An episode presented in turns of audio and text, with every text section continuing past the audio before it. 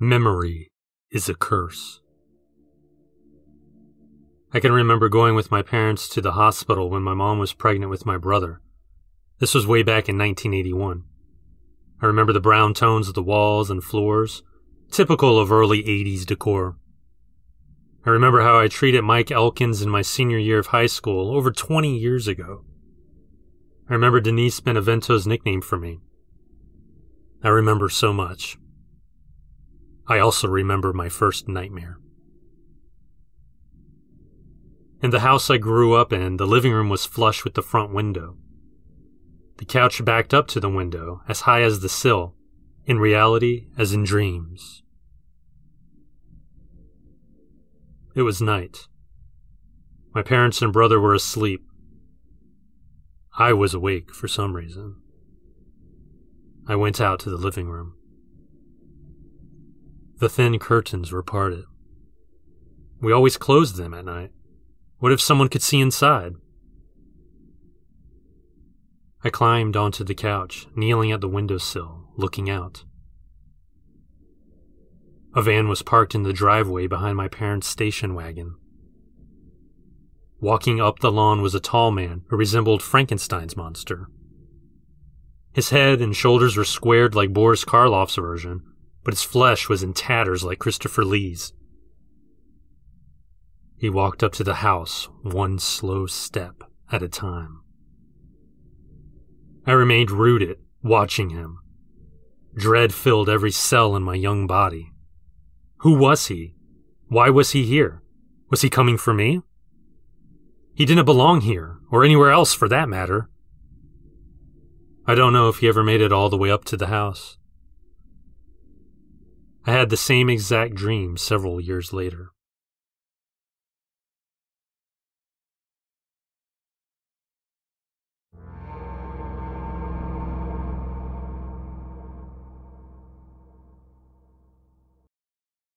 I had another dream.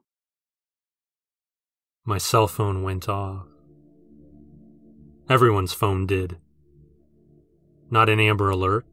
National emergency? The text didn't give any specifics, so we were all left guessing. Chances were a nuclear strike, probably from North Korea or Russia. My money was on North Korea. Fear ran from my bottomed out stomach up the back of my head. What do I do? No time.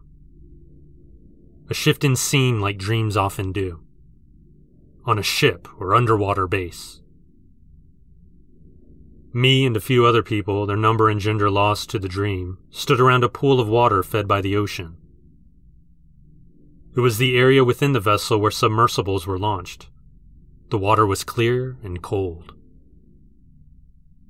I stood closest to the water, watching the first creature come into view. Everyone gasped. I couldn't. It looked like an elongated dolphin without the fins, and it was all black.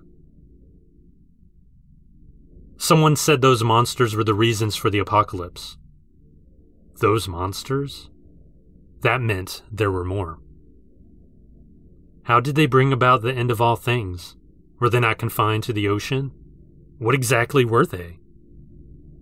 Before I could imagine more questions, the ship lurched. I splashed into the water. The dolphin thing ignored me. I wish the floating heads did as well. Whether they were victims or more nightmarish creatures, I don't know, but they were alive. Several heads, intact with ears, eyes, mouths, short hands ending in even smaller hands grew from each side of their frames. They came from the deep and swam right towards me. The black swimmer ignored them, too. I had to get out of the water. I felt dirty, as if the water defiled me instead of rinsing me clean. The heads caught up to me. I kicked one away all while trying to climb back up to dry ground. Would these heads eat me or just draw blood, which would attract the stern attention of the long black swimmer? I don't know. But I was back in the ship. The other people there kept their distance from me in the busy water. I felt filthy. Those heads. They did something awful to the water. Water I fell into, Water I got into my eyes, my mouth, my ears. I would never feel clean again.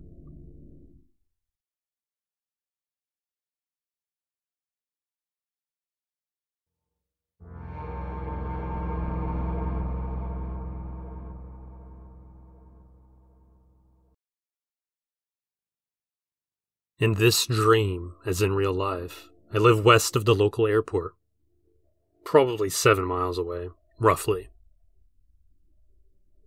I was walking along the western perimeter of the airport, trying to cross a busy road. The crosswalk light turned white in my favor, but traffic kept coming. There was a break, and I barely crossed the road. I tried to call my wife, who was home waiting for me. My phone couldn't get any service. The skies darkened. They looked like a typical South Florida afternoon. Then they came from the black clouds. Five tornadoes. Touching ground one after another in the span of seconds, these twirling terrors took root as far as I could see. Grounded planes, maybe with passengers on board, were ripped apart like aluminum cans. Hangars were swept away into the air, weightless under the raw power of nature. Each tornado was one thick mother, gray and dirty, a chorus of roaring trains. I had to get home to my wife. I was more concerned with her safety than mine. The western horizon faded to black. I needed to make sure she was all right. The tornado sputtered out, losing fury fairly quickly. I shook off my shock. Home was miles away, but I ran. I doubted I could keep up the pace the whole way. My phone rang. It was my wife. I assured her I was okay and I was running home. She told me to be extremely careful. I asked her how the weather was out there and she said it was raining, but nothing serious. The road I took was a casualty of the twisters. It was all tore up, an avenue of clay and rock. I knew it was once a sturdy asphalt street. I'd driven up and down it my entire life. To see it ravaged so shook me. I came to a stop at a busy intersection. In real life, there was no overpass intersecting at this area. In the dream, there was. Tornadoes touched down once again. I don't know how many there were, but one ran over the bridge I was hunkered under. I don't know if I ever made it home.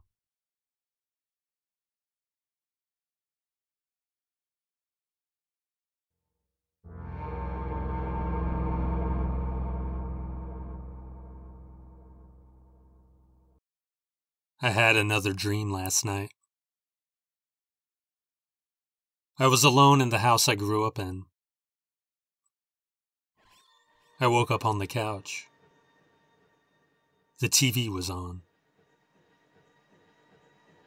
Above and on both sides of the entertainment center were three old tin signs my dad put on the wall. One on the left, one on top, one on the right. I realized I needed to empty the dishwasher before my parents got home.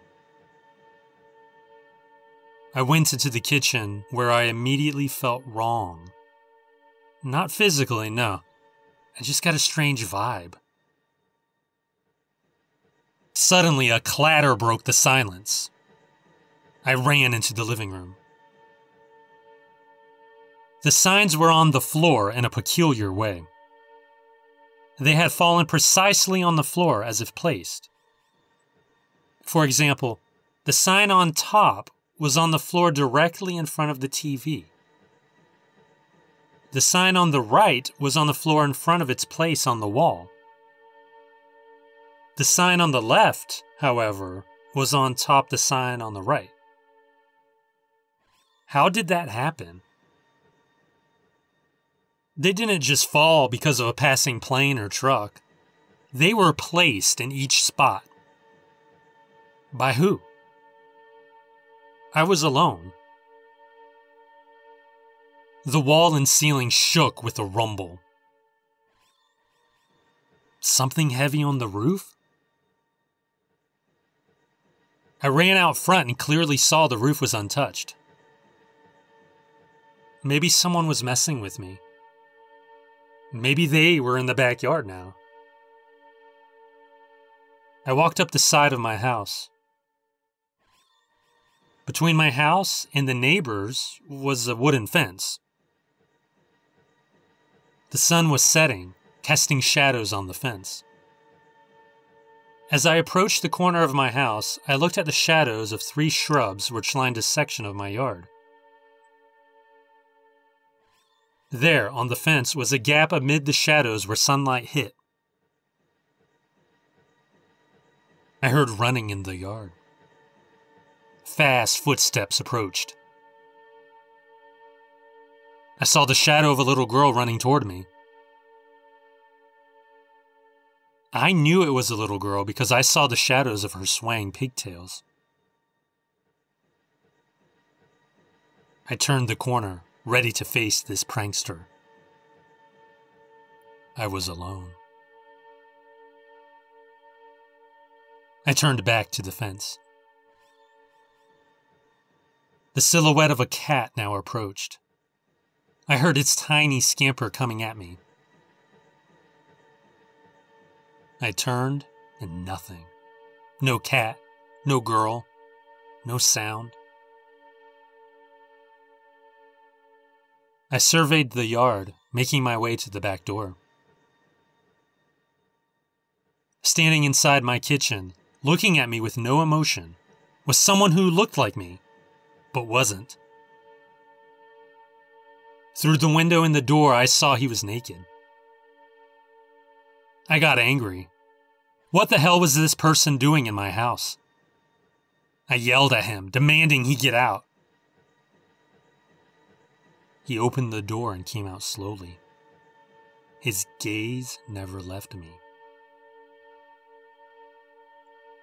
I got in his face and told him to leave.